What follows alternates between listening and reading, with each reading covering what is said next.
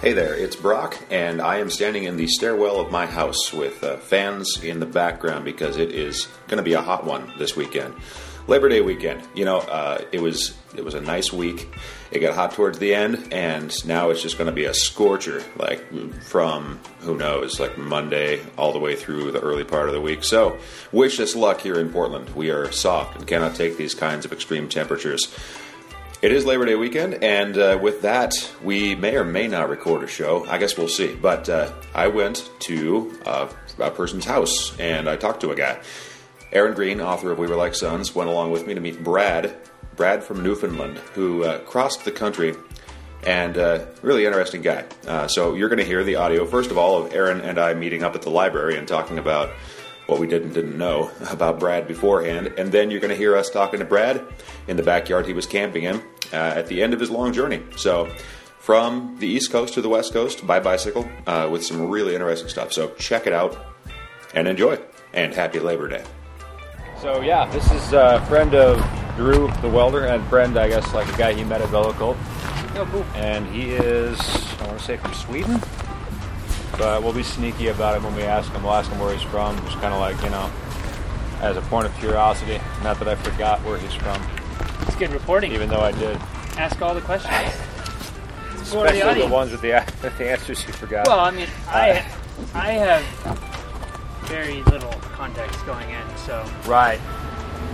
Um, so yeah, he did a, a tour across America, and I want to say he probably went from west to east because he's done now, or sorry, east to west. west he's done now. He's in Portland for a short while, and then he goes home. But yeah, I guess he's a big fan of health and food. He had some limiting issue, something that could have been a challenge, but he decided not to make it one.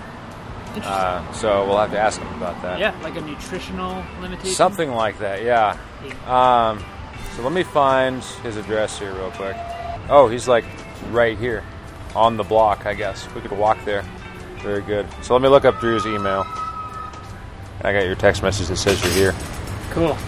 It's in it like a moment before you, like not even a moment. ah, there we go. Not from Sweden.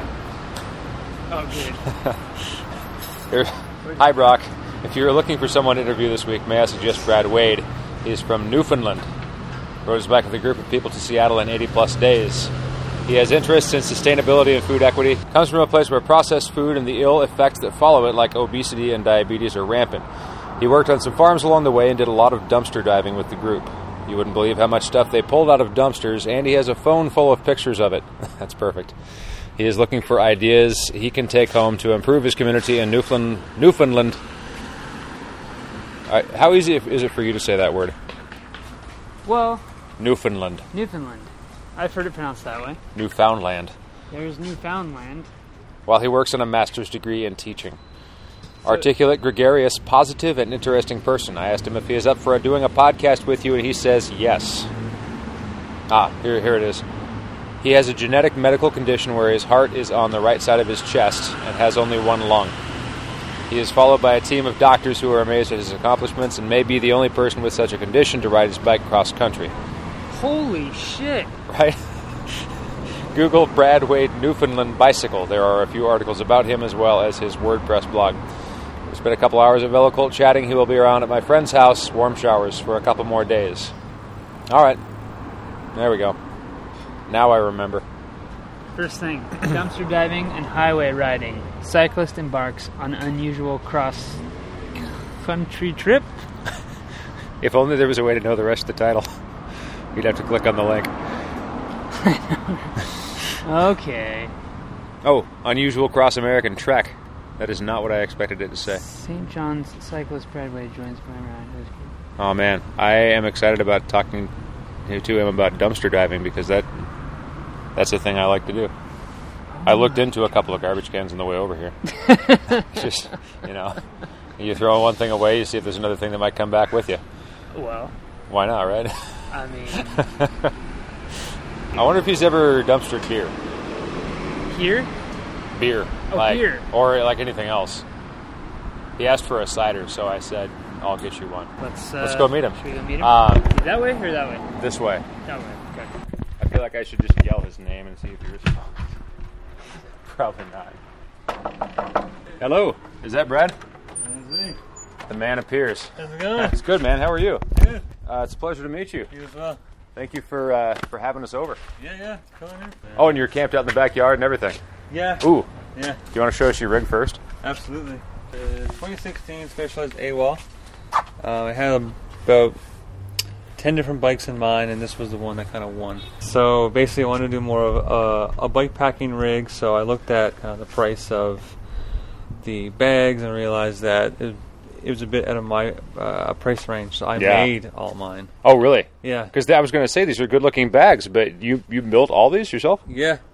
I Uh, first The looked. bags too. Yeah. hand sewed.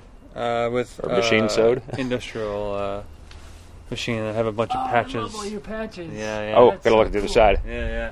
So Oh, wow! it's kind of. I didn't think there were any patches. They're all over on here. These were the ones that I started with, and then this one because my dad was in the army, which is Oh, yeah. kind of why I got Right. into this. And then the rest are from places that I've been. Yeah. So That's fantastic. Still have some room for more. And you're from Newfoundland, I Yeah, heard. yeah. St. John's, Newfoundland. Nice. Uh, it's the Have you been to most- St. John's, Portland yet?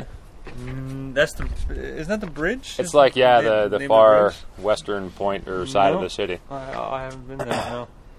I guess But, it'd be uh, cool to say that you. I, I don't think there's anything over there you wouldn't have here, but St. But, John's yeah. to St. John's. So, um, but I have two pennies that hang off the front. Okay. rack.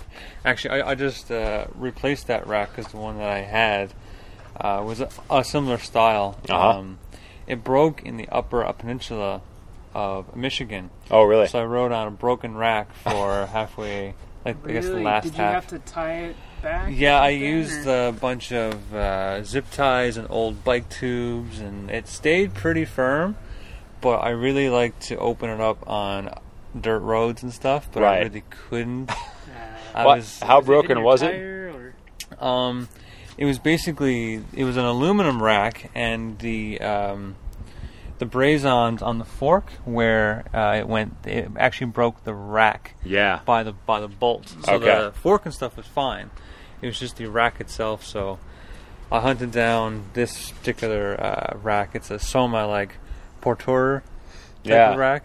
You And, can strap a bag on the front. And do you have one bag that goes up there, or do you tie a um, bunch of I things? kind of onto have that? like some dry bags and small backpacks. I I roll roll up the bag, um, and then ju- I just kind of put that on top. I have a solar panel as well that I I've been using, but uh, no, it's it's been a pretty cool ride. Um, very cool. I finish up in Vancouver, BC. Um, I'm staying there until the 12th. I have a friend there that's going to host me. But uh, yeah, the group I was actually with, there was, we started uh, May 29th in New York. Okay, In, uh, and it was Central a Park. big group, right? It's a big group, so overall, from coast to coast, we had about uh, close to uh, 50 people Okay, that joined the ride, whether it was for a day. There's a few people that kind of hopped on in, in Minneapolis.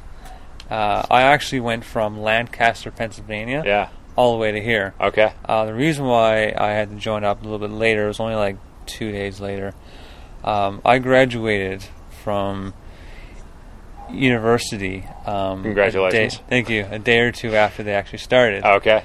So, you So- gotta like get put on a cap and gown and walk down the aisle and, And get then- a diploma. next morning get on a plane Yeah. and go so i flew into laguardia and then without internet tried to figure out a way to get to manhattan Without internet, without internet because i opted not to get a phone plan when i Okay. came down here just 'cause yeah, it we've was been e- oh, a- emailing, so yeah it was an extra cost that i really wasn't comfortable paying uh, when i really didn't need it i used wi-fi for the Mm-hmm. majority of the trip So what device did you use to check your email with then? uh, just a smartphone Okay, yeah just a, a, a Connected, like samsung a- galaxy Like a restaurant. Yeah, something like kind that. of just coffee shops and restaurants and stuff like that. If I was really in a bust, um, there were a few people who had Wi-Fi hotspots on their phones. okay. So I just hopped on, got a map, and then off I went. I like that technology allows us to do that these days. Like, Yeah. loan me some Wi-Fi. Yeah, uh, I definitely.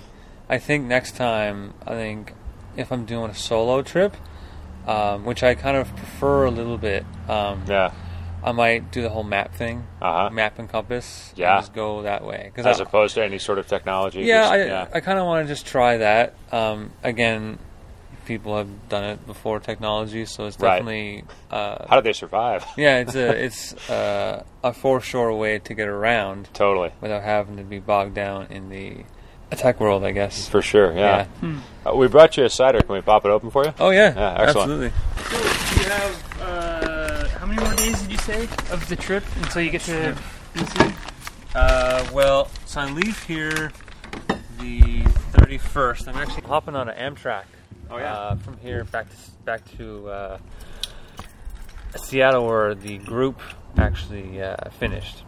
Because I've never been on a train before. Ah, Never. Yeah, Uh, St. and- John's used to have a train, but they took off the tracks, and I never had a chance to get on it. So Uh, Amtrak, or sorry, uh, Canada has the VIA system, right? yeah, Is I've it never. VIA or Uh, yeah, yeah, I I haven't even been on that. so, Right. Yeah. because that would go because Newfoundland's kind of off the map in a ways, right? It's like east, far It's- east. Yeah, we're actually an island, so you have to get a ferry or plane to get there. Yeah, so, So- that's why there's no train. Yeah, yeah. So Yeah, I've always considered. I'd like. I'd love to take the. Uh, like I know it goes through. Uh, is it uh, up in Alberta? There's Sweet. uh, thank you. there's a huge national park up there, and then um, other other places. So oh, you've got yeah, great. Cool. Thank you. And uh, Aaron Green, you get to choose between these two options, well, that's, that's a difficult decision. isn't it? You don't like either one. I'll take the hands. Have you heard of Reverend Nats? No, I haven't. Reverend Nats is uh, uh, kind of a well, it's a natural cider. It's they don't add any sugar to it. Okay. So Cool. um, all the flavor you taste, like there are a lot of the other ciders that are like, uh, for example, is it Angry Orchard? Like there's a lot of fructose Yeah, yeah. in that one. Mm-hmm. Yeah, yeah, yeah. Uh, a lot of a lot of alcohol has fructose in it, actually. Now I think Portland Cider Company here on Hawthorne also is similar. Yeah, that'd be another one where you don't have to worry about additives or whatever. additives, but yeah. there's no added sugar to this. It's just uh, the flavor of the actual s- stuff that they made it from. So, Cool. and they're a they're a Portland brand. So, Oh. so you get to drink local, we get to drink cheap. but uh, yeah, so let's let's talk a little bit about the tour. Drew was telling me you faced some physical challenges. Yeah. Um, I kind of look at it as I guess a challenge in a sense, but um, I was diagnosed with a kind of a I'll- I'll say rare condition because I've never heard of anyone else who's had it. Yeah, So, uh, my heart is actually on the right side of my chest. So instead of, I guess, off to the left where it's- it's normally supposed to be, when I was born, it was positioned on the right side of my chest. it's in a different place than most people. Yeah, and I also have one lung. Okay, The right lung. most people have two. Yes, the right lung didn't develop, so Uh-huh. the alveoli, the chambers that are in the lung, uh, that that's where the oxygen and carbon dioxide are. That's where kind of the oxygen is transferred to the bloodstream. There's none. In, Okay. In my right lung, so basically, it's a. We took one of those uh, bags Uh huh. and balled it up. Just- that would be. Yeah, There that it is. would be my lung. Okay. Nothing. There we go. So they actually had to direct a lot of the blood flow away from it in 2001 because I wasn't getting enough oxygen to other areas of my body. Yeah. Surgery? Yeah, just a coil in one of my arteries, and it really helped. So now Okay. I have a lot more energy. Yeah. Uh, but yeah, so I got to bike across the states uh, with heart condition and one lung. Yeah. That's Um, uh, not many people do that. Yeah, um, my cardiologist that I've known from birth, he kind of advised me since birth that I probably wouldn't be able to do as many uh, sports as most kids. Um, so I kind of leaned away from football and soccer, really aggressive sports. I did do basketball when I was younger, but once I kind of reached, I don't know, probably grade seven or so, tried to join a team, I just really couldn't keep up Yeah. but uh, my school had a bit of a, a bike club. It wasn't very, we didn't have uh, meetups very often, but we did go for some longer rides, and I really got, kind of got into it and used to ride back and forth to school a bit, and then yeah, so I could definitely do it, and it was something I could do at my own pace, Yeah. and I just like the whole environmental side of it as well. I can get around with any e- uh, emissions. It's fun. I get a workout. You Mm-hmm. Yeah. get to see more things. Yeah. Yeah. Very cool. But Oh, yeah. Yeah. I, I have to ask since you brought up sports and you're from Canada, Hmm. uh, curling. Are you a fan? Um, I don't watch it very often. Okay. I do enjoy the clips when I see them. Right. Uh, I've always wanted to try it. Right. But I've never. I've had opportunities to, but never Okay. tried it. But Yeah. it's something that I do want to try. Because that's a very uniquely Canadian sport, if I'm not mistaken. Like it's, uh, yeah. Yeah. I, I've never, I've never played. Have you ever played? Nope. No. Okay.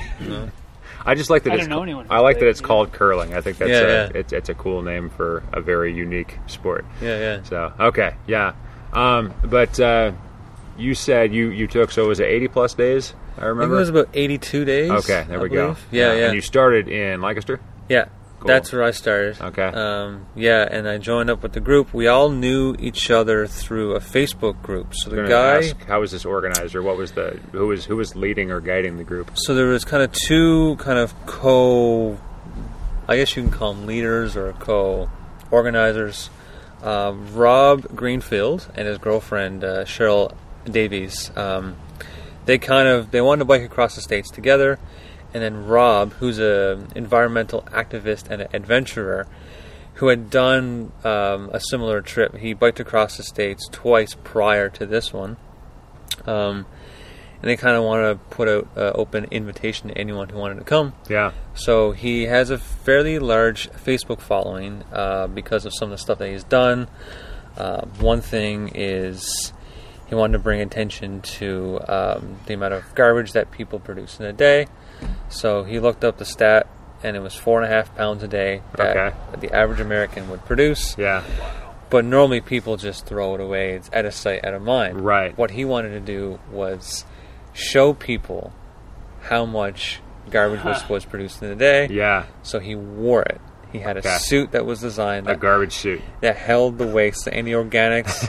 he weighed and replaced with dry rice. Okay. Cleaned all the bottles. Everything was very clean. So it wasn't gonna like th- he wasn't gonna have like paracord rotting on his, No. his sleeve or something. So he, he does things that a are Yeah. fun. What was the uh, in Zoolander?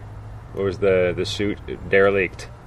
Yeah. Was the I remember that movie. Yeah. it was the the suit with like it was just like trash all over the suit. Yeah, yeah, yeah. So okay, so he's he's wearing the derelict suit Yeah. as a way to demonstrate. Was he was wearing this like Yeah. his daily costume? So yeah, it's the kind of stuff that like he wore. He walked around Manhattan. He wanted to draw attention to it, Yeah. but he wanted to kind of make it fun. Okay. So that's the kind of stuff that he does. Yeah. Um, he's kind of a barefoot guy. He wears Patagonia clothing. Like he likes to have the most ethical and environmentally minded products and eats the most environmentally friendly food that he can, which is always evolving the more that he researches, which is Right. I'm in kind of the same boat. I kind of found out about him a couple years ago, and that's when he invited me on the trip just through talking about Patagonia clothing. Because when he started to downsize, he got rid of a bunch of his stuff, and I was looking at the brand. We did a bit of a uh, exchange, and then he asked me one day, "Do you ride bikes?" And then it just took off from there. He said yes. Yeah, I do. So, yeah, and I met up with the group in Lancaster, and off we went. Yeah. Yeah, Very So- cool. yeah, And how far in were they when you met them? They had ridden from New York. yeah. They had ridden from uh, Central Park, New York, and then I think so. I flew in. Well, they left May 29th, and then I flew into um, LaGuardia June 1st. Stayed the night, and June 2nd, I hopped on a bus and went to Lancaster. Okay. And, and then they were there at a at uh, someone's. I think they had a little ranch Okay. that they stayed at. Yeah. So Very good. Amish country, right? Yeah. Did you pass uh, you pass any tobacco carts on your way Uh, out? Tobacco, sorry. Uh, tobacco carts. I know that's a big crop for I got a them. couple. I saw a few carts go by. Yeah. I like the guys that are just like standing on the cart, like kind of free. Yeah. And then not leaning on anything, not strapped into anything. Yeah. They're just kind of surfing on the cart. and yeah, not many. Leading a team of horses, but yeah. yeah, not many, but I did see. some- see Yeah. yeah. so you we- uh, so from Pennsylvania. Let's go- just recap the route real quick. You went from Pennsylvania. You ended up here. Uh, what other places did you go through? We went through Ohio and then up through uh, Michigan, but we also went through the Upper Upper Peninsula, and from there, then we just went west, and we did uh, from there we did the northern tier. Okay, All the the way adventure to- cycling route that Yeah. Mm-hmm. goes through like uh, well, Wisconsin, North Dakota, um, Montana, and then over Idaho and, and uh, Oregon, Washington. Yep. Very good. Yeah, it was fun. Um, did you come down the Columbia Gorge when you came here, or did you go through the? uh, It's the Trans Am route that goes through. Kind um, of, uh, I inland just did whatever Oregon? Google Maps told me to do. okay, there you go. Yeah. perfect. so- Nice. And so, did the the group make it all the way across the country also, or did Um, they terminate There someplace were else? there were kind of sections like everyone who wanted to do the trip went from Central Park to Seattle. Um, I think it was Discovery Park is where we ended up. Uh, Oh, yeah. there were a few people who could only do portions of the trip. So if there was one guy, uh, Gray. He did probably like the first quarter and last quarter, just because he had stuff that he had planned prior um, to the trip. And there's a few people who only wanted to go a certain distance, anyways, whether it was just for a state. Um, some people, what was really cool was uh, they actually found places to work. So there was a couple people. Uh, one person actually stayed at a permaculture farm and worked there for a few weeks after. And he stopped, realized how cool it was. I guess on this trip we were all kind of it was a bit of a transition for a lot of people, um, and they want to kind of find something new in their life. So, one guy found a farm, another person also found a farm. Um, one of my other, I guess, co co uh, riders found a place in Minneapolis and stayed there for a couple weeks, right? And then there's a few people who realized that it wasn't for them and just stopped, right? But you don't know it until you try it. like, fuck it, I'm leasing a Hyundai. This is, it's not for me. right. Like there's a lot of people who took too much weight, Yeah. and then they had to ship it home. Uh-huh. And um, I definitely have a few things that I would have shipped, but I just said I'll just take it with me. Sure, and you just can- keep going. Do the work and make it work. Yeah, So you felt like you did pretty good as far as packing yeah. So I've done. preparations. I've done um, my first ever tour. I did. I think it was two summers ago in Newfoundland. We have on the East Coast. We have. Uh, I think it's like a 300 kilometer loop. Okay. Um, and it's called the Irish Loop. And there's actually a group who does it. They're called the Irish Loop Posse or something. Okay. And they do it in two days, but they do it supported. So they just have their Gotcha. road bikes. They stay halfway and then bike up the uh, last half. And how long did you say it was? Uh, about 300 kilometers, Okay. I think. And that makes Um, in miles. That's like even 200 or something like that. Yeah, I think I'm so. not even sure. That's it's okay. I'm Yeah. bad with kilometers. yeah. Okay. Uh, yeah. I'm bad with miles. Right. Right. Right. So, um, so my first trip, I had like a specialized hard rock from like 2006. Like it was Uh-huh. a pretty hefty mountain bike. Yeah. It was my first nice bike. Yeah. Specializes your brand. It seems like. It, it seems, Yeah. yeah. it seems like that. I like the stuff that they put out. Yeah. uh, I like a lot of the riders that they have as well. But um, uh, see, I had the, t- the front and rear uh, racks full of panniers. I had the handlebar bag, and I had this big dry bag sitting on the back of the a rear rack, and Uh-huh. it came up to like 112 pounds. Oh, oh, wow. It was my first tour. The, the gear that I had, I had to like loan from people, or it was like some older gear that was heavy. And I thought, well, I don't want to spend too much because if I might not enjoy it, then I have all this gear that I don't know what to do with. Yeah. So I kind of used the gear I had, which that's really important to know because there's a bunch of products out there that you can definitely buy. Mm-hmm. But for a bike tour, like there was one guy on this trip, he started off on a fat bike with uh, an internal hub, and he just couldn't get up over the hills, and he traded it for a hybrid. Uh-huh. Got some milk crates with some dry bags, and that was it. Mm, Put something together on the And road. he finished the tour, yeah. right? That's great. And so you can tour on anything, Right. right? Uh, are you familiar with Tom Allen? Heard of? Uh, he's uh, he's Nope. from England. Uh, spends a lot of time traveling the world, but he had a whole uh, project he put together. Are you familiar with him? Uh, he was the author of Janipar, and he made a film, um, kind of about his world tour, his uh, bike tour, and the way that things worked out for him. He was he wanted to prove that you could like basically bike tour for no money, and so he found like an old loaner bike that somebody had sitting around. Uh, you know, looked in, looked in dumpsters, looked uh, in bike shops for cheap parts, um, just like trying to figure out. I think he want to. I want to say he put together for like 35 pounds, which is a little more than 35 U.S. dollars, but like not much. Uh, he put together a full touring kit. That's you know, they kind of had incredible. it was fully functional. Yeah, Yeah, yeah. Uh, and so it was what Land's End to John O'Groats, which is I want to say south to north along the British Isles. Um, but the hashtag was Free Le Jog, which was the L E J O G, uh, the the Land's End John O'Groats. and it was free. So yeah, Wow. so you can bike tour on anything. Yeah, so I had done that trip in five and a half days because it was my first tour, and there's a lot of hills, Yeah. like steep, short hills. Uh huh. Um, and then I did an overnight uh, to a little island uh, just a few minutes away from my parents' house. I just did an overnight there. And Yeah. then uh, on a similar, I think I kind of took off the front panniers and just had rear ones and Okay. a power bag. Yeah. Uh, but my kind of last tour before this one, I wanted to test ride my rig that I had for this trip. Your new setup. And there's no rear panniers on that one. No rear panniers. No- no back rack. No back rack at all. It didn't come with one. It came with a front rack. Yeah. And I learned that through just research and stuff. They said that the AWOL likes the weight up front. Uh huh. When uh, they did the Transcontinental with that bike, they had a rear rack, but they just had something like a dry bag kind of stacked on it. Uh huh.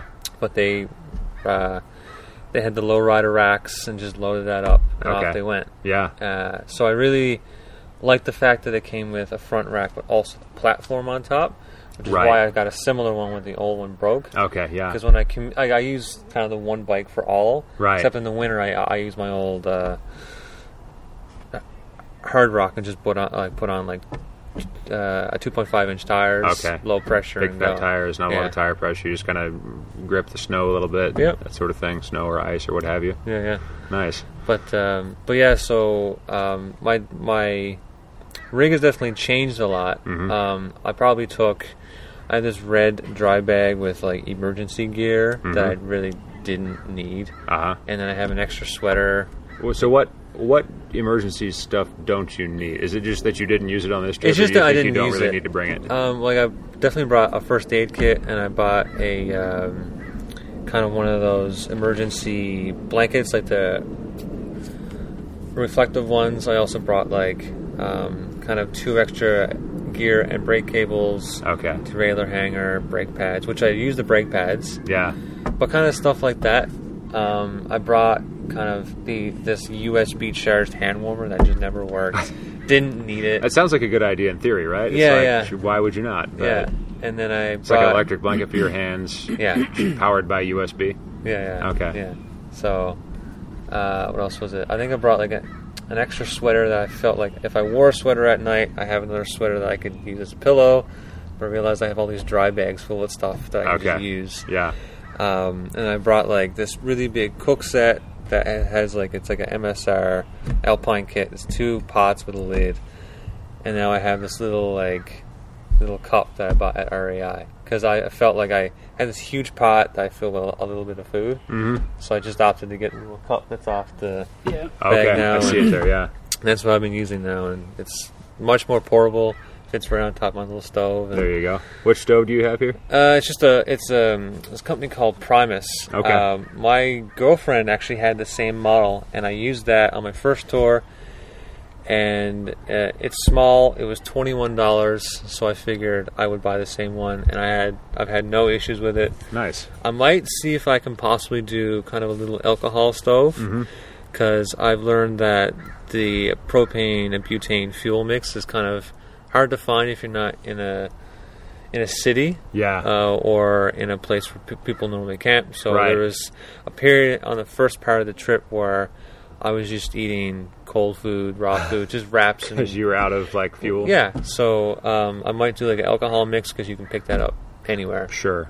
Yeah. it is interesting how like there's a lot of great camping gear out there, but a lot of it is kind of built like uh, fuel specifically, kind of built for either if you're in the city or if you're in a place where city folk like to go camping. But Yeah. if you're in like the real world, which Yeah, yeah. Is, I suspect outside of that, then you have uh, you have issues finding fuel. Mm-hmm. Did I tell you the story about when we were on our backpacking trip and? We had uh, we had a spare canister that was kind of like uh, it was the same shape as that, but it was Coleman brand, Oh yeah. and Coleman has issues with non-Coleman stoves. Oh. So we thought we had all this fuel for our backpacking trip, and it turned out we did not. So uh, I ended up like offering a guy like twenty bucks for one of those smaller canisters. Just Like, you got any fuel? I'll pay you whatever you want. so Mm. Yeah, it yeah. worked out okay in the end.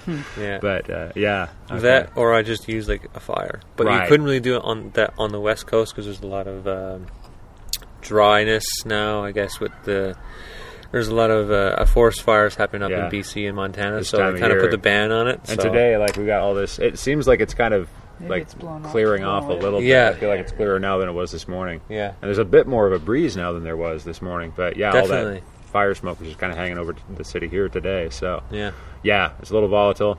And then if you're in a city, you can't make a fire. So Yeah.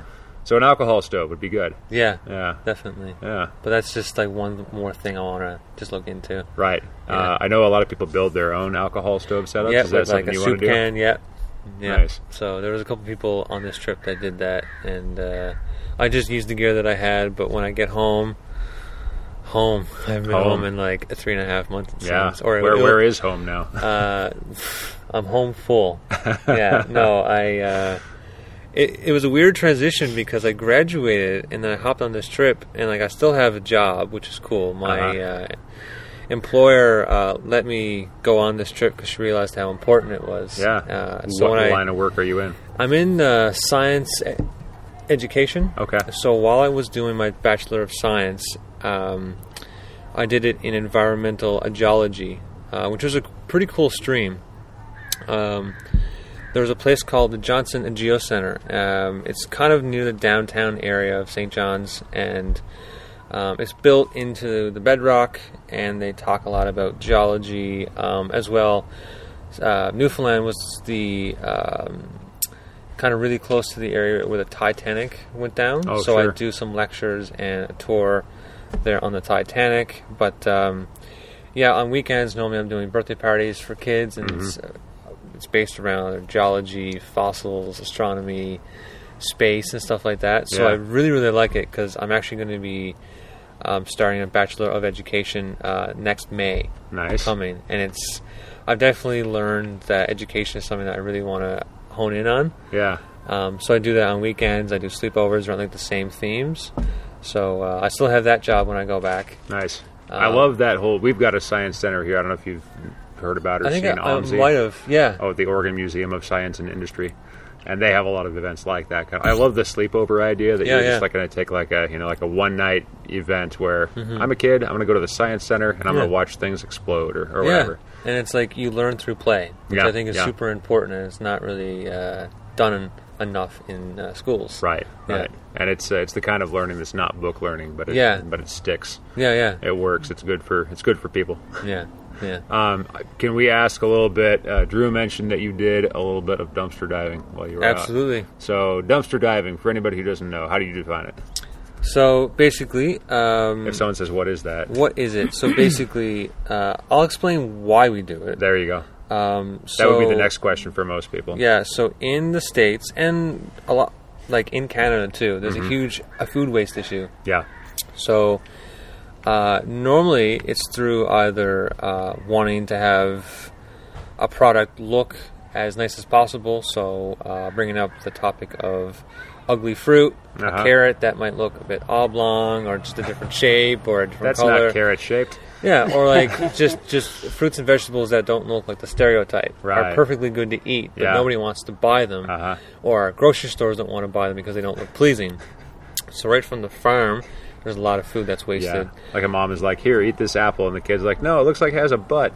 Yeah, So, yeah. right. So, uh, but it's a a distribution issue. So you, when a grocery store orders food, they put it on the shelf, and then when they get a new a shipment, which is usually pre-ordered, when they get the freshest product in, the old stuff has to go, regardless if it's Not because it's bad. not because of necessarily. yeah. So the big thing is uh, best by dates. It's not so after a certain date. Obviously, food does go bad, but these are best before. So you Mm-hmm. Sure. can have a pie. That doesn't mean like bad by. Yeah, it's probably not at its like peak freshness, but Yeah. it's still nutritious and perfectly good to eat. Yeah, It, some of them are like enjoy by or Yeah. consume by Yeah. or or uh, I don't know. Have you? s- I feel like there's another one out there, but yeah, But uh, so what we would do, um, we would go before we went into the front of the store.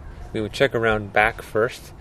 So we would go if they're locked, we don't really mess with it. Um, if it's Mm-hmm. because behind, that's trespass. Yeah, and if it's behind really big gates, we don't do it. Uh huh. Uh, but if it's open, Yeah. and there's no one around, then we go and we look, and uh, you can you can either dive right in, you Uh-huh. can jump in. I've done that. Yes. I've just kind of peeked through and just gone to the top surface, moved boxes to find the stuff below. Uh-huh. I remember in Ohio we found perfectly good peppers and tomatoes, cucumbers. We found cold watermelon as Mm-hmm. Cold. well. Cold. As in, like it, they had just taken it They're off. just the shelf. taking it out. Um, so Yeah. Mm-hmm. we would take enough for us. We would take pictures of it, put it up on uh, social media, just to kind of. Part of it is we wanted to do this trip as environmentally friendly as possible, but also bring attention to a lot of the issues, uh, like uh, food waste and f- uh, food deserts as well. So Right. not being able to buy local produce because it has to be uh, shipped in from other states or different Right. countries. And generally, it- just like by the economics, it seems like all the stuff that you're buying in bulk from somewhere else is usually a bit more cost effective for the store than Yeah. local produce because local produce you have to pay like a fair wage, I guess. Yeah, so, yeah. And I know, for example, Rob has found cheese from like Europe. Uh-huh. It traveled all the way here, and then And then thrown away. Was thrown away. I threw it in the trash. Right. So like, there's that issue. So Yeah.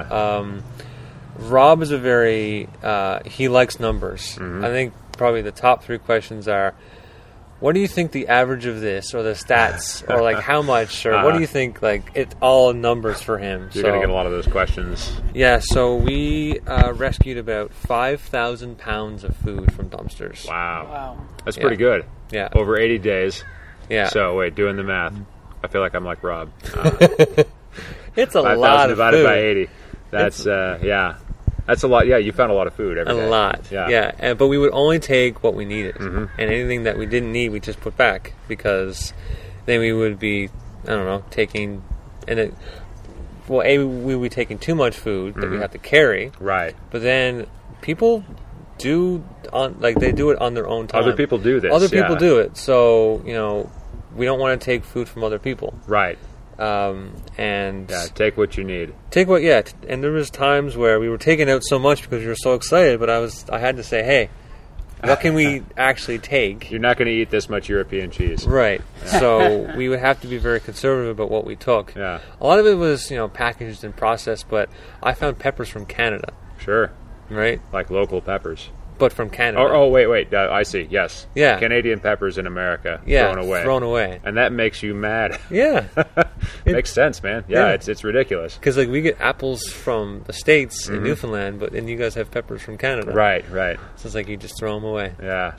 I didn't. I That's good. because peppers have lots of water, and Oh, there was sure. definitely periods of time where They're crisp. They're tasty. yeah, and I wanted to get some water. They so can be spicy. they can be spicy. Yeah. I didn't have any of those because Okay. I'm not a very spicy person. Sure. You're talking like bell peppers, Bell- like bell yeah, peppers real is- nice, mild ones. Yeah. Yeah. So Was Yeah. that MGMT song the Control yourself. Take only what you need from it. Yeah. Sounds like good outro music. Yeah. Podcast. I get the licensing for it. so yeah. Um, did you uh, did you encounter anybody while you were doing like did anybody show up and like they have like a bag of trash in their hand while you're in their dumpster? Um, not that particular thing, but when we were going through, I think it was either Pennsylvania or Ohio, um, or even the even the lower uh, peninsula in Michigan. Um, I think what happened was because we don't really ride together as a group all the time. 'cause it- people- crash out together at night at the same place or something? yeah, so kind of every other night we would crash together at like a warm showers host or someone who through a social media found out about the trip and just wanted to host us. Yeah. Um, but because of different paces and whether you get up early or later, we kind of have our little pockets. So one group went to a grocery store and kind of hopped in, and then the people who are working there said, "Hey, got to get out! Like you're trespassing." So then, so then they left, but then they the people at the store called the cops. Ah. We weren't aware of this because there was a bit of a, a communication error. Uh huh. We went, and as soon as we hopped in, cops pull up. But um, there's kind of two ways that you can do that. You can be the aggressive person, yell and scream and bawl, and then get arrested. This is my right to take Right. this food. Uh, we, as as they said, hop out. Okay, and we hopped out, All right. and then we sat over with the rest of the food that, whi- which was taken from the dumpster, but they didn't have to know that. Mm-hmm. It was just in boxes. Um, like we could have all bought that Sure. and we were just hanging out in the back enjoying a cold watermelon. Yeah. and the cops were really cool about it. They just like took our IDs, filled out a report. Literally, they were just doing it to please their boss. Like they had to But we told them about what we were what we were doing. They're like, "Yep, just don't go back here again." make sense to me. Yep, and then they just took off. Don't fuck with these guys. They're they're testy. Yeah, they were Yeah. super humble. They like That's really cool. they they really kind of got what we were doing. Yeah, Um, they probably wouldn't do do it themselves, Sure. but um, it's hard to get away with that in uniform. definitely. but no, they were really like civil, understanding, and then we just left. That's cool. Right? We didn't want to like kick up a stink. Right. Right. Right. So, Yeah.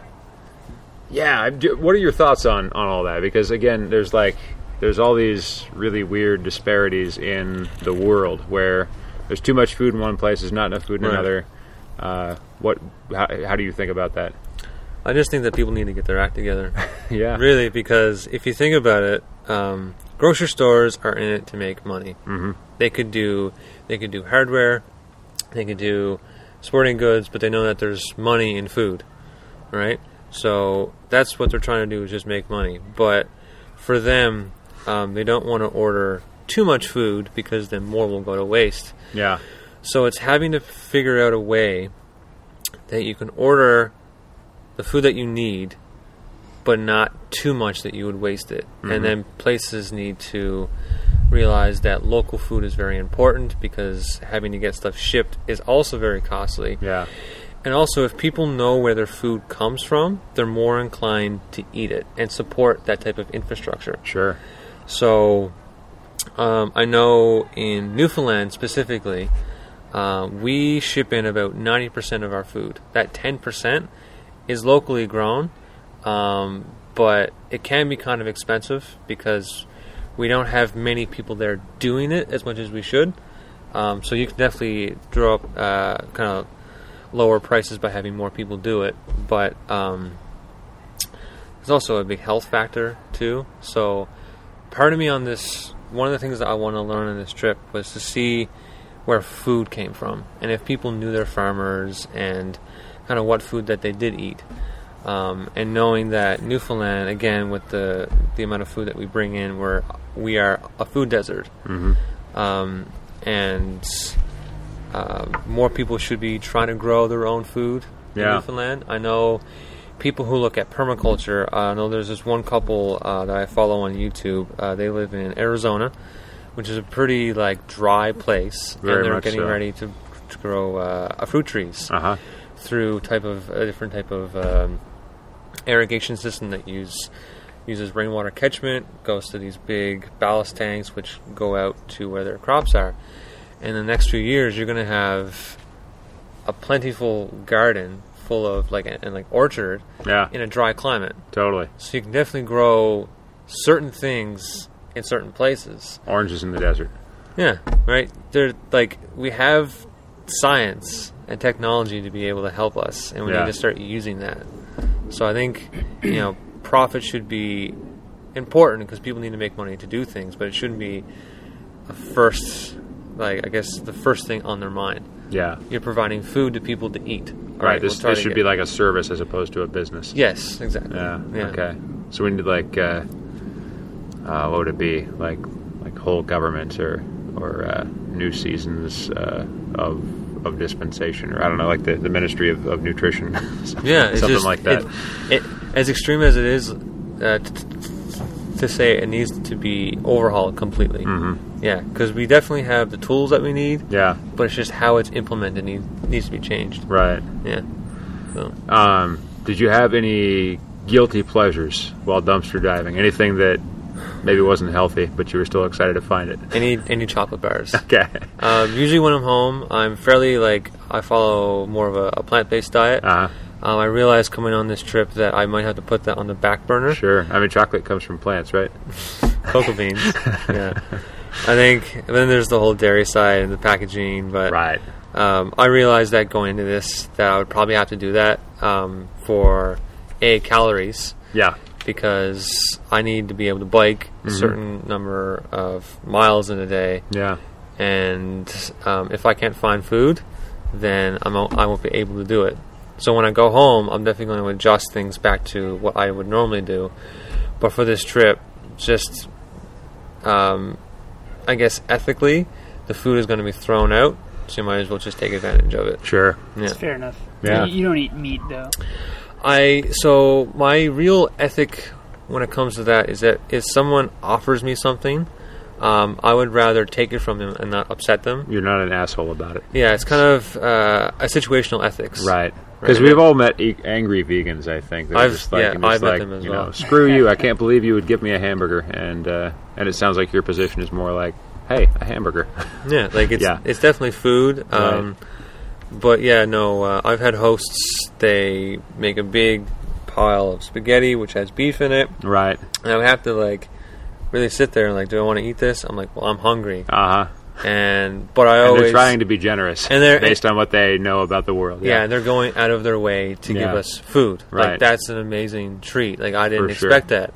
But I always give appreciation to whatever food I eat, whether it's an animal or not. yeah. Right, regardless of what it is. Right. This cider. Thank you. Thanks for the nutrition. Yeah. Reverend Nat knows what he's up to. Yeah, definitely. How, how's the cider, by the way? it's really good. Yeah, it's Yeah. Uh, they they do a good thing, and I, I'm I'm not sure how many ciders you've had, but I, I feel like that one is uh, like, it's not super dry, but it's also not Yeah, like it's overly not- it's not- cloyingly sweet. Yeah, yeah, Yeah. It's a nice little like nice balance. Yeah, um, I think the guy there was an interview with uh, it was on Fun Employment Radio. Um, they talked to the guy from Rubber Nats, and uh, he is actually kind of a beer fan. Oh. And so he makes cider the way that most people make beer. Like it's got like his making process involves a lot of yeast and like it's Interesting. it's it's kind of like beer made of apples, I guess. So Cool. yeah. Oh, All right.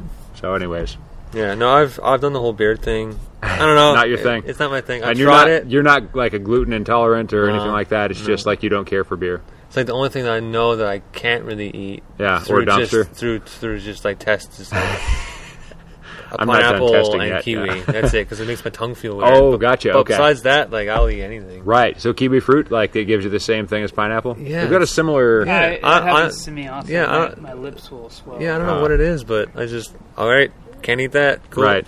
So Is that uh, are they in the same family? Because I feel like the core of a kiwi fruit is like the same as the core of a pi- or like the same as a pineapple. Like it's got the same texture and the same. yeah, I structure. know what you mean. Yeah. And it wants your tongue to die. Yeah. So yeah. More research is needed. That's right. Exactly. well, I'll, I'll, I'll see if I can continue. Yeah. yeah. Uh, you have any questions about the tour? You mentioned plate like uh, wanting to know where your food is coming from. yeah. Um, were there any places along the way that you were really impressed with? Like, you felt like maybe a local community was doing it really well, or Yeah. something like that. Um, so we were going through uh, Youngstown, Ohio, and they used to have a lot of industry there. And since that industry kind of died or migrated towards other areas, um, there's a lot of like abandoned homes and abandoned lots. So just through education, they realized that like food is really important. So they would take abandoned lots and turn them into greenhouses Oh, so like interesting. urban gardens. So we actually got to work on uh, one garden called Unabandoned, Uh huh. um, just down the road from our host's house. And, Is is this guerrilla style or is this like city sponsored? um, I think they, I can't remember specifically Because I um, like both. I think it's. I think it might be a combination of both. They may Yeah. have like rented out the land or bought the land from Sure. from the town and then used it. But um, yeah, they're definitely growing like a lot of really good food. We help them build like a hoop house and move a lot of old um, weeds and stuff out of the way. When you have a lot of people doing a job, Yeah. it does. It, it goes by really quickly Totally. but um, because of our presence there, there was a lot of people that came out of their home that wouldn't normally do anything with regards to farming or, or gardening that wanted to be involved. So since we've left, they produced a lot more gardens and people want to get involved. Um, there's that, and um, in Minneapolis, um, there was there's a lot of uh, people from away who live in that city because it's a really big, uh, I guess, a, a metropolitan area with a lot of people from a bunch of different countries. So there's one um, place called, I think it's called Little Earth, Okay. and it's basically um, a Neapolitan of a bunch of people from around the world that, that live there, but they really kind of partnered with the um, First Nations that live on the a reservation around Yeah. the area, and they've come together to produce really big gardens. Mm-hmm. So there's a lot of uh, urban gardens in the, in that area that we um, we weeded, we worked on, we planted stuff. So Yeah. um, I think in like the urban areas, it's starting to pick up a lot more. Interesting. Um, but yeah, no. But for food deserts, though, man, North Dakota, Uh-huh. Montana, Yeah. yeah, really, really dry. Yeah.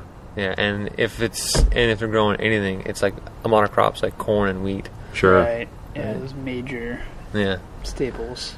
I know that oil is a big business in North Dakota right now as well. Um, how was the how was the bicycling as you went through those areas?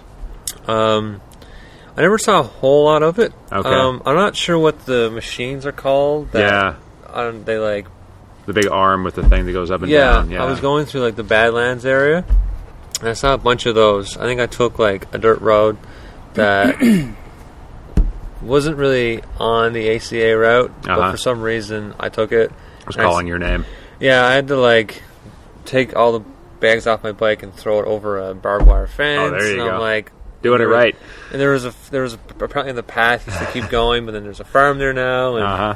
I found a paved road and took off from there. But no, I saw a lot of those kind of, I guess, off the main stretch where you wouldn't normally see it. Yeah. which was kind of interesting. Yeah.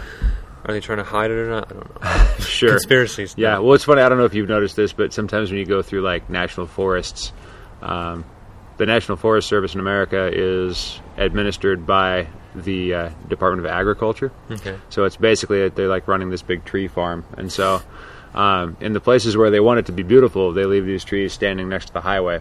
But they also cut down significant portions of the forest, you know, over time for timber sales, and so uh, I've always noticed like the places where they're expecting people to drive by. They will leave the trees standing, and the Exactly. places where it's more like just forest roads, you go out and suddenly it's just like the, the land is naked and torn up and just like Right. gross. So, Yeah, yeah, Giving you the illusion. right, yeah. Right. Forest. So, yeah. So maybe they're trying to hide the oil rigs. Who knows? Maybe. yeah, yeah, Yeah. So you're gonna take a train for the first time coming up soon. yeah. Going to Vancouver. Yeah, so I'm going to be going from here back to Seattle by the train, and then I have a friend in Chilliwack that I'm going to stay Oh, yeah. with it for a couple days. We had family friends growing up in Chilliwack. Yeah, yeah I've it's never like- been there. Well, I say I've never been there, but if I uh, I was in BC when I was like four or five years old, Right. so I can't remember it, so I wasn't there. Gotcha. So I'm gonna go stay in Chilliwack for a night or two, and then I have a friend who I met like seven years ago in a at a enrichment program called Encounters with Canada. It was like a high school program, Uh huh. so I had a bunch of people from across Canada in their like high school years Yeah. met in Ottawa for a week. So I met her through that, and uh, she's willing to host me the entire time. Super cool. So she's going to tell me some cool restaurants and stuff like that. So Nice. and I really wanted to see Vancouver because there's a lot of like alternative thinking Yeah. there compared to a place like Newfoundland when there's a lot of backwards thinking. Uh huh. Uh, Newfoundland right now, at least in St. John's, is going through. Um, they're going through a city uh, election right now. Okay. There's a lot of young, up and coming people, male and female, that Uh-huh. are kind of um, have a lot of really good things that they want to do in okay. the city. Yeah. Um, Like the the new subversives or something. Well, it's just like they realize that bike infrastructure is really, really Like important. this. We should do this. It's a good yeah. idea. Um, and so, like, t- uh, I- talking about that, talking about kind of like property taxes and not trying to take as much money from people as possible, and uh, but also kind of what my plan was, uh, besides learning where um, uh, people's food came from, I wanted to see bike infrastructure across the states. Ohio has bike lanes everywhere. Um, Ohio. yeah, I was really surprised by that. Yeah. And then um, uh, coming from a small city like St. John's and then going right into uh, New York, Yeah. it was a sensory overload. Blows your but, mind. Like, the amount of like bike in, infra- uh, in infrastructure that they had. Minneapolis was great. Uh, Portland and Seattle are both phenomenal. Portland was, I, I think, out of all the places I've been biking, I've never been safer than I, than I am here in Oh, uh, really? Portland. Yeah, That's good news. Not everybody thinks that, so I'm, I'm glad to hear it. Well, like we have a critical mass ride every month, and not a lot of people come out for it because, um, well, a we we don't really have the bike infrastructure, which is partly why we're trying to get people out. Sure. It's also a very hilly place, so Yeah. it's a little bit tough to ride, but uh, people are doing it. But I asked someone, "Is there a critical mass ride here in Portland?" Someone kind of said, "Kind of don't need one anymore," Mm-hmm. Uh-huh. which I kind of I thought of as I was about to ask. I was like, "They probably don't need one," but I'll ask. It's anyway. obsolete. because that's one because that's one thing that I, I wanted to do while I was here is do a, a critical mass ride Yeah. because I would assume it would be pretty big. Are you around for? Uh, you're leaving before Thursday night, right? Uh, I leave the thirty first, so I mean, That's, yeah, Thursday night. yeah, okay. like in the afternoon actually. yeah, is when they- because I was going to say the Thursday night ride is kind of a like it's not critical mass, but it's definitely a huge crowd of people that all want to ride in the streets together. really and that happens every Thursday. Uh, Oh, cool. So that that's definitely there. wow. And I mean, yeah, as far as organized rides, I can't think of one. I wish I could organize one for you now, but yeah, Yeah. there's there's a lot of events that happen. So yeah, I've gone on like Yeah. the Portland bike site, and there's just a bunch of stuff, and then you guys have your calendar thing as well. oh right, Yeah, so I've definitely heard about, about a bunch of stuff. yeah, A lot of it's like, let's get up at 4 a.m. and go for like a 100 mile ride. I'm like, I just biked across the This states. is what Brock hosts. yeah, yeah, yeah, yeah. But uh, no, I think when I go up to Vancouver as well, I'm gonna kind of just see what's up there. Yeah. I might do a little ride because the thing about the AWOL that's super cool is that I can unpack it, and it's it's it's still a bit of like a heavy bike because it's Uh-huh. it's steel. and it's made- steel, right? but it can go. Yeah, It's a really fast bike. yeah. You got 35 centimeter tires on that. 42. 42. They Yeah. look they look nice. Yeah, they look they're- like 35s. They're a nice tire. Yeah. Uh, I definitely have to replace them when I go home You're because they getting, have getting like up to it, yeah, yeah, but no, they're they're a wicked like tire. totally. I love it. And it's not they're, they're not quite s- like slick or flat, but they're definitely not knobbies either. It's kind of like enough tread to get you through what you need. Yeah, definitely. Yeah. yeah. I had like uh, the bike came with a 42. I think it was a 42c um, slick tire, Okay. which was great. But I knew that I wanted to do a lot of like off-road Yeah. stuff on that bike, And to beef it up just a little bit. so I got the Specialized Sawtooth. I wanted the Tanwalls, but Uh-huh. my shop didn't have them. Tan walls are classy. Yeah, because Tanwalls came on the bike w- when I got it. Yeah. So Well, you don't have to like wash them as much as white walls either. Yeah. They look good for longer. I don't mind the dirt. Actually, the bike's like probably the cleanest it's ever been. yeah. Yeah. Congratulations. Thanks. Did you It- spend some time yesterday or the day before? Uh, just like yeah, I, I took a bucket and soap. yeah, and just it's like a toothbrush and a rag and just go for it. You bet. Yeah. Yeah. Um, well, people people would yell at me if I didn't ask the questions about the data. So, uh, do you know your total mileage Um, Uh, or kilometrage? I think so. From um, from Manhattan to Seattle was about thirty-seven hundred miles. Okay. So I've probably done like just through the trip down here from Seattle and then like going around the city. Um, I've probably done close to four thousand miles. Okay. Nice. um, and that's with the one set of tires. yeah. as well. It's not bad. I've had four. I had five flats. Four were punctures. I don't use a gauge on my pump. I'm more of like the squeeze test. Like Uh-huh. "Oh, yeah, that's that's good, and Yep. Oh. it's and it's always done me well. Holds air. The first time I used the gauge, my my tube just Blew up. Blew up. Okay. Oh, well, Yeah. I wonder if it was wrong or It's something. between a 60 and 80 psi. I put 70, and Weird. so I don't know if it was a faulty tube or not, but So Mm-hmm. it goes. yeah. Yeah. So, uh, but for mileage, kind of my, my average mileage, um, between 40 and 80 miles a day. Okay. Yeah. Um, Widely variable depending on what you're doing that Yeah. day. There was definitely days where I was in a place that I really wanted to hang out for a bit, so I would probably stay around, probably do like 20 miles around, maybe go to like the outskirts of town. But then because we were kind of more of a organized ride, you had to be at a certain place at a certain time. Right. So there was You do five have an itinerary. yeah, you there have was, a there schedule. was five times on this trip where I did like at least 100 miles a day. Just catching up, just like making it happen. yeah, but then, um, but see, I I think with the trip itself, there were a lot of people who were on the ride who weren't actual bikers. Uh huh. Whereas I did a few tours, I commute back home, um, I do training rides. You're, uh, you're familiar with your bike. yeah, so um, but I knew that like the the heart condition in the one lung might like keep me back a bit, but it really didn't. Yeah. And Apparently not. I put I have a set of drop uh, not drop I have drop bars on that bike, uh, but I also have arrow bars Oh yeah. because I want to take a lot of the pressure off my wrists. Sure. Did that work out well for you? Oh man. Uh Oh, huh. Smooth. it Like, was like luxury. so nice. Yeah. And uh, And when you're doing that amount of mileage, I can see how that would be nice. Yeah. It would work, especially if you're on like long flat stretches, like through the plains or something like that. definitely. Just like just gonna cruise for a while, yeah. take it easy.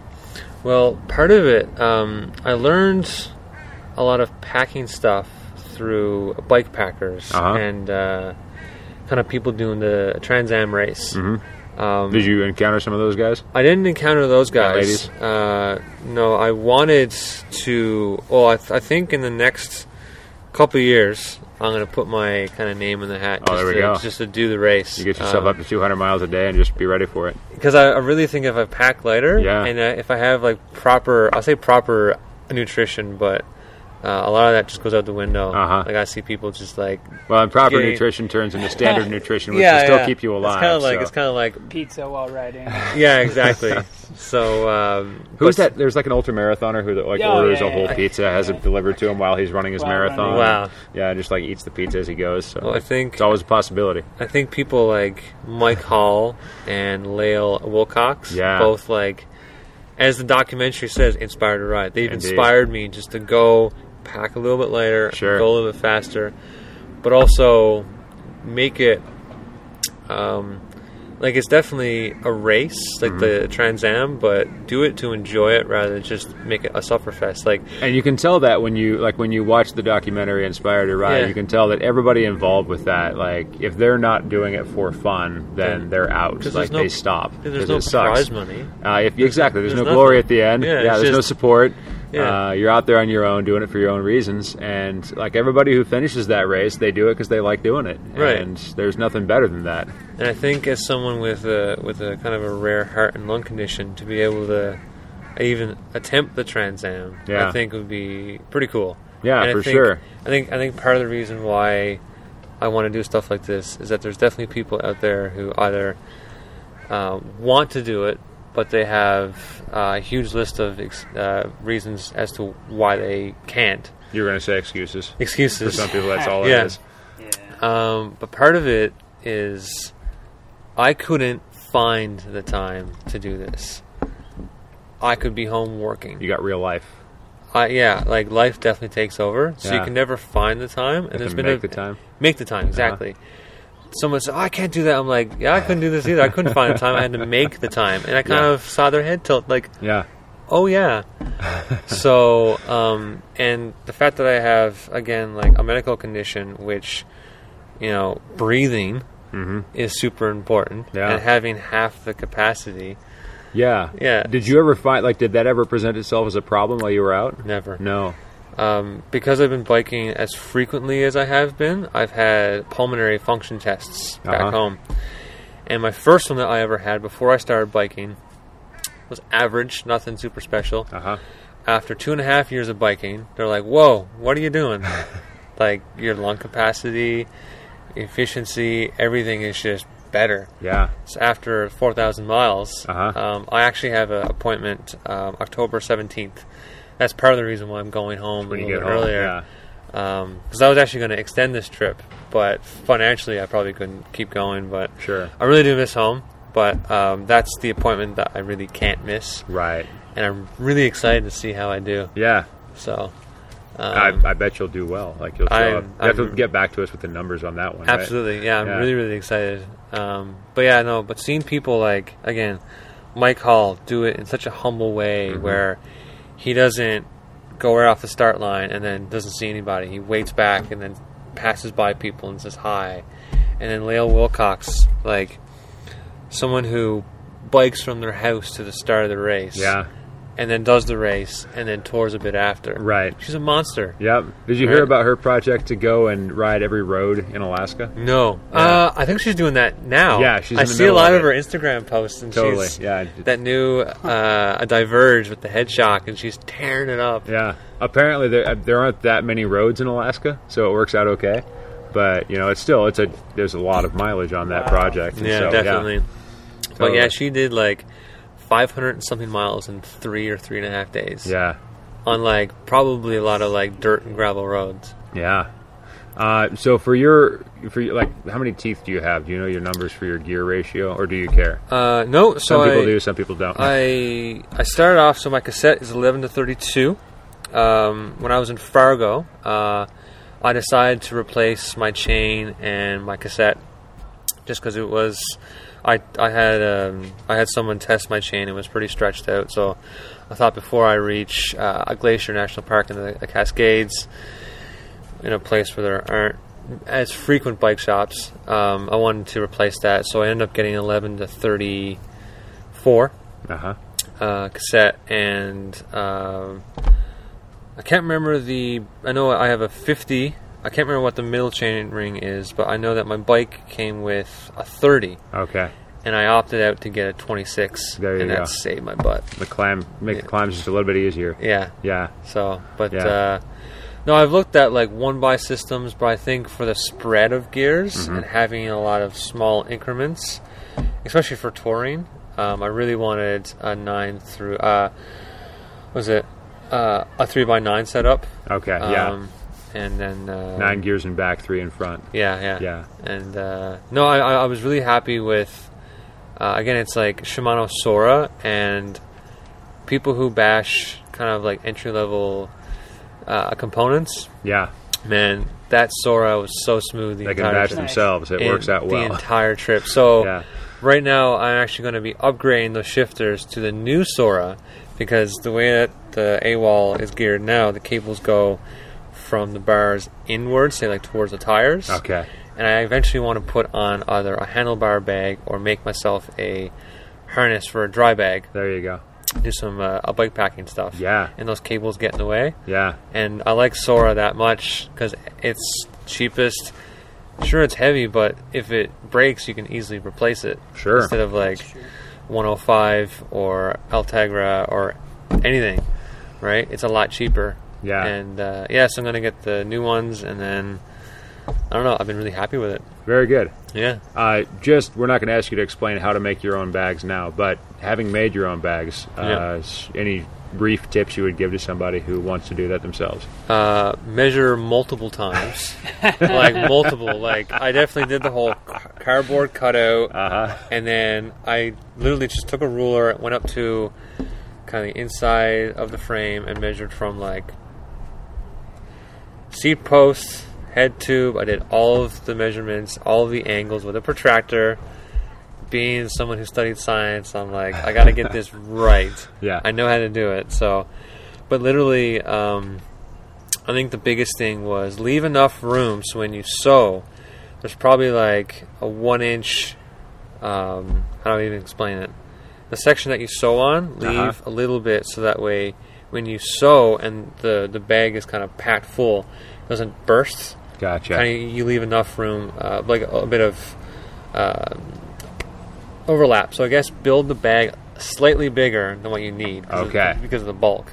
Because you don't know how much you need, Right. So like in and my you won't till you go out. yeah, so my top, so um, the frame bag is actually designed in a way that it has a, um, is there's a two zippers. The bottom part actually holds a four liter water bladder. Ooh, Four liters. Nice. Um, I got that idea from uh, Sarah and Tom Swallow. okay.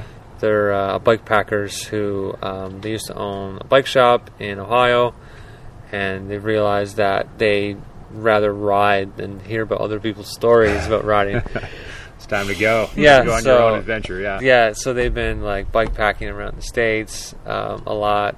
Uh, I know Sarah; she has um, this kind of video for the Specialized Adventure series. Um, I can't remember what it was called exactly, but um, yeah, she like I got the idea about the water bladder and the frame bag from her and, and her husband.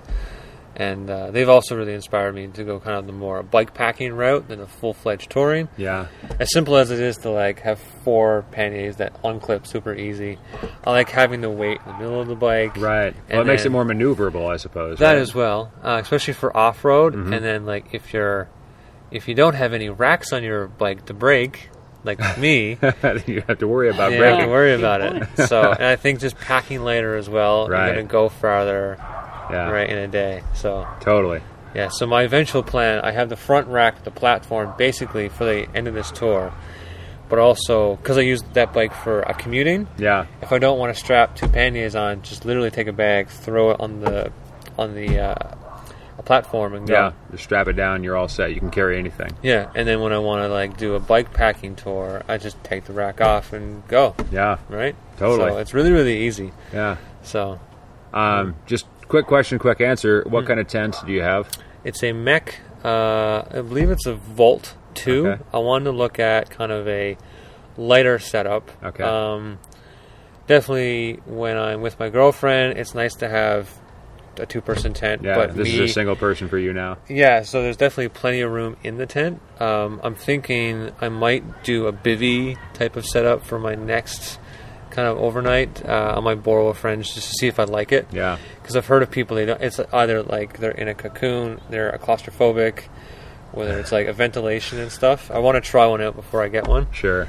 Um, yeah, so it's kind of Mex. Uh, it's kind of like REI, but from Canada Yeah. uh, Mountain Equipment Co-op. Yeah. Um, they make a lightweight uh, tent, and I love it. Yeah. It's super super nice. I have I have I've had no issues with it. Nice. Uh, it's green, so I know uh, for bike touring, um, just having some extra color Sure. at night at least it's green.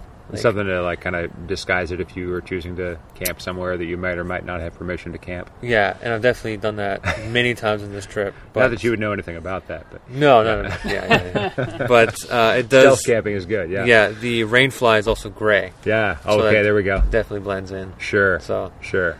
and I have like a zero degree uh, a I synthetic was bag. going to ask about that one next. Yeah, and uh, Is that also a mech bag? Uh, yeah, it's Okay. Mountain, Mountain Equipment Co-op, and um, my sleeping pad. Uh, when it comes to sleeping, I really don't want to compromise on Yeah, comfort. yeah. So there's definitely thinner pads that I can buy, but I bought a Thermarest. Uh, I think it's called the, the Neo Air. Okay. It's, a- inflatable. It, yeah, it's a four season sleeping Really? pad, so it's fairly thick. yeah. Uh, it takes me a while to blow up. Luxurious in summer. but it's so nice especially like there's definitely been um, uh, when i did some when i did my tour um, before this trip i was in um, for you metric folks it's uh, like minus one minus one celsius Right. That's below freezing And I for was- anybody who doesn't understand the metric system. yeah i was Like me. definitely cold Yeah. but not from the ground Okay, that's just good. just from the surrounding air Right. Right. so that sleeping pad was awesome That's great. and no matter what trip I'm going on, whether it's the Trans Am or not, I'm taking that pad. Yeah. Yeah. Aaron, Yeah. do you use an inflatable? I have a thermal You do. Okay. Yeah. Yeah. I, I couldn't keep an inflatable inflated. I had problems with that, and so I Did you? I, opted for something that was just a pad, Foam. just folding foam. Yeah, yeah. But uh, but I've, I've heard great things about these, and so Yeah. maybe I just need to spend more money. Who knows? It's it was definitely like an investment in sleep, Yes. which is important, Oh yeah, you Especially on a can't, tour. especially on can't the buy tour. that, right? It's yeah. one of those few things where you Right. splurge a little bit. Yeah, definitely. Well, So- to each their own. yeah, to each their own. Like I, I knew like I probably packed a little bit heavier than some people, but I'm also going to be more comfortable. yeah. I also have two panniers instead of four. So there was definitely people on this trip that were lighter, but definitely some who were heavier. Right. Right. Yeah. Makes sense. Yeah. So Well, thanks for telling us some stories about your trip. Well, I hey. really appreciate it. Uh, Do you have anything on the internet that people can look at? um I do have a blog, but I really it's not current. I might I So might It wasn't your project this trip. Yeah, it definitely wasn't my I, I took lots of photos. Yeah. So I do have an Instagram account uh, at btwade212.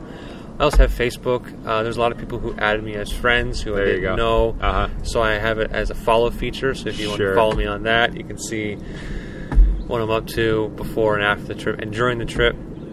But uh, definitely my uh, Instagram account that Yeah. has all my stuff on it. BT Wade 212. All Yeah. right.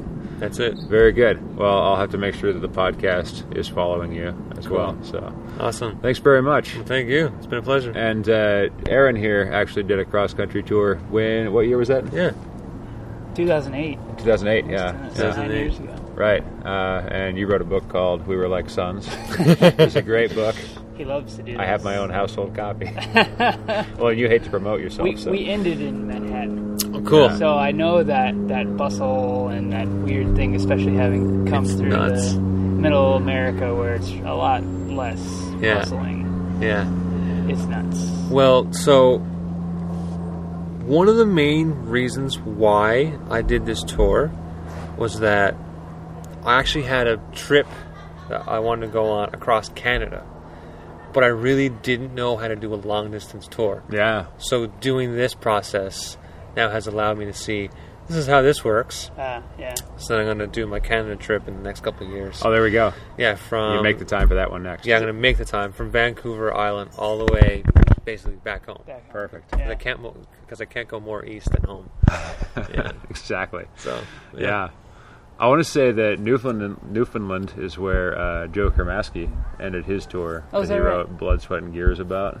Uh, and I feel like I've heard other stories about ending there, but Yeah. maybe that's where Nathan Jones ended too. I forget. Well, it is the most eastern point in North America. It's way out there, yeah. way out there. I Totally. think the actual e- the most eastern point is like. 15 or 20 kilometers away from my house. Yeah. So I could see it. I can go up a little like hill and like there's Cape Spear. There it is. Yeah. So I see it from work every day.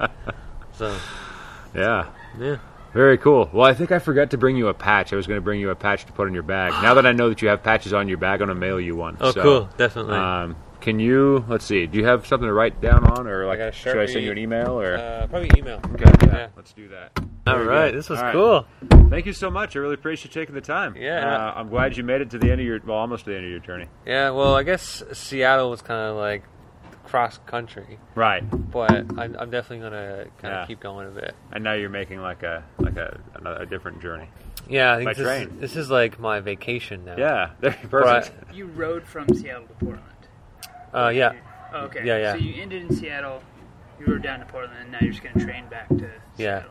I think um, so. One of the one of the other kind of issues that I came across was because I'm in a different country with a different banking system, Oh yeah. I can't use my debit down here. Oh really? Oh, Yeah, so I have a Mastercard. Okay. So what I've been doing is kind of paying off little increments. So I'm Uh-huh. like, all right, I spent this much amount of money, so I would pay it off with my debit. Oh sure. And then it came to a point where this is a Saturday or a Friday night, and my debit. Like, like money won't go on my card between Oh. two to five business days. That Oh, doesn't man. include weekends. Okay. So there's been a period of time where I'm like, I got ten bucks for the next two to five days. Guess we're opening some dumpsters. Right, and Yeah. I definitely have. Right, right, right. Have you, did you ever find any beers or, or cider beverages in the Um, dumpster? I haven't, but there has been people who have found beer in the dumpster. Yeah, that's Li- surprising. like literally, right. you would find a half case, and one would be cracked open, and Right. they're literally so lazy Yeah. they're just gonna chuck it. I'm and too then drunk just for the rest absorb- of these. Yeah. And then I'll absorb the cost. So there was a few people on this trip that were like, dumpster beer, we're having it. right. Seriously. oh, for sure. But literally, the, the meals that I've been having for most of the Yeah, trip, you got rice and lentils in a Smucker's jar. yeah, with water and I instead of buying spices, I buy like the the taco seasoning, which Uh-huh. already has everything in it. Sure. just spoonful. Yeah. So literally like five tablespoons of rice, four tablespoons of lentils. How long does it take for that to reconstitute? Because you're not cooking it or anything, right? It's Yeah, just- I'm cooking it. oh, you are. Okay. Yeah, oh, I see. But you let it basically, soak before. I'm soaking it, so, Okay. that, so that water was like gotcha. up to here, About three quarters of the way up. right? So Right up, probably the, the up next to the like Smucker's logo. half hour, hour. I'm gonna cook that now. There you go. I have bread and then Nice. tomatoes. From Perfect. The garden. Yeah, and uh, anise. It looks like, as far What's as I that? can tell. Uh, it's uh, it's like the licorice flavored stuff, right? Is it Oh, this yeah. stuff that you're Yeah. talking It about? probably wouldn't work out well with your with your meal, but yeah, that's that's the licorice. as an aperitif, maybe. smell and stuff. Oh. Yeah. I might have a little nibble. But yeah, no, that's so one of the guys from Australia Yeah. who was on this trip, he did the PCT and he's like, do this. Just And, yeah. and I've been doing that for like the past 40 something days. Totally works out perfectly. So, but yeah, Yeah, no, it's been it's been fun. that's awesome. what you guys already Uh, this is my Jameis Coda that's turned into an Aurora.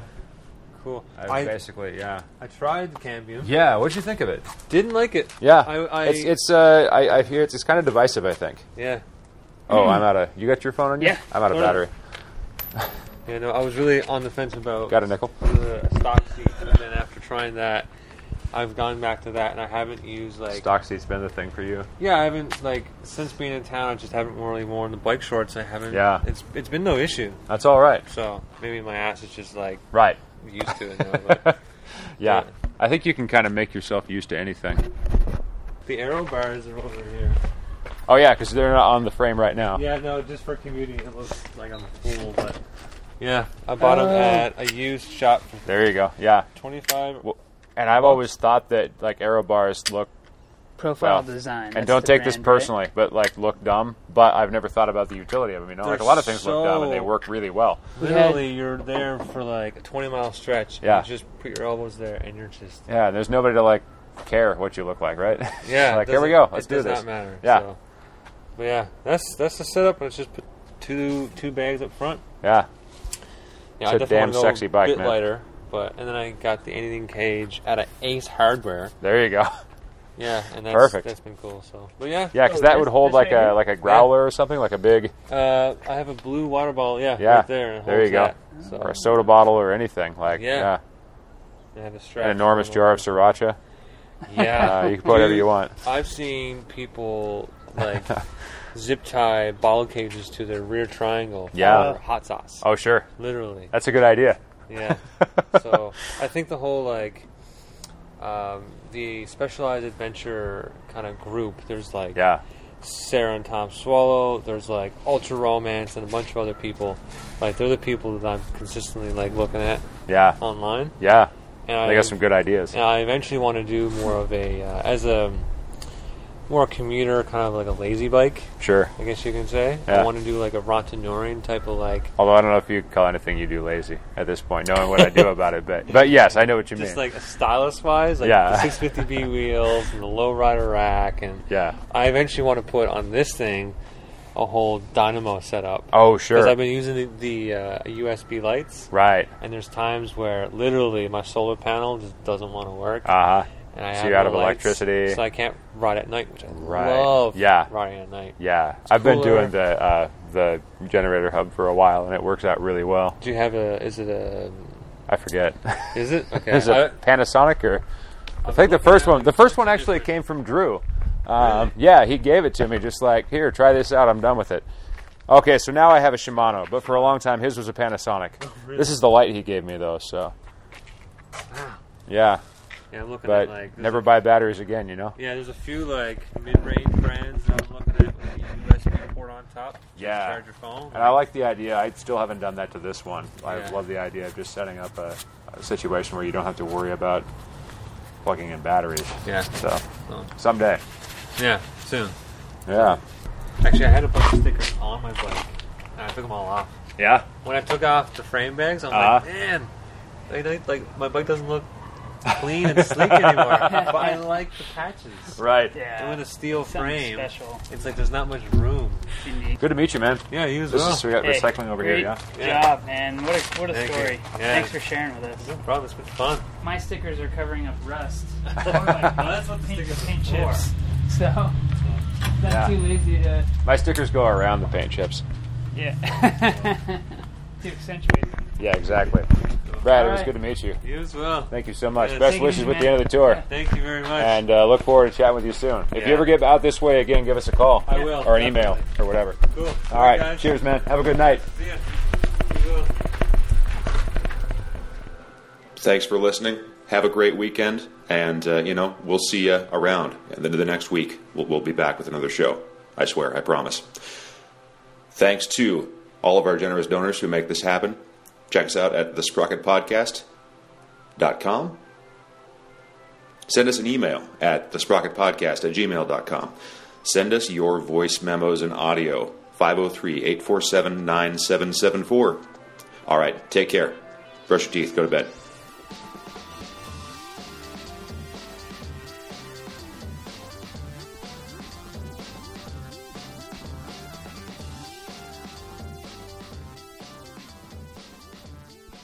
I was gonna say I don't have quite as uh, quite quite as early. Uh, Oh, there goes your nickel. You want it? Oh. nah. Okay. It's a no shiny one. My loss. Somebody's game. Left turn.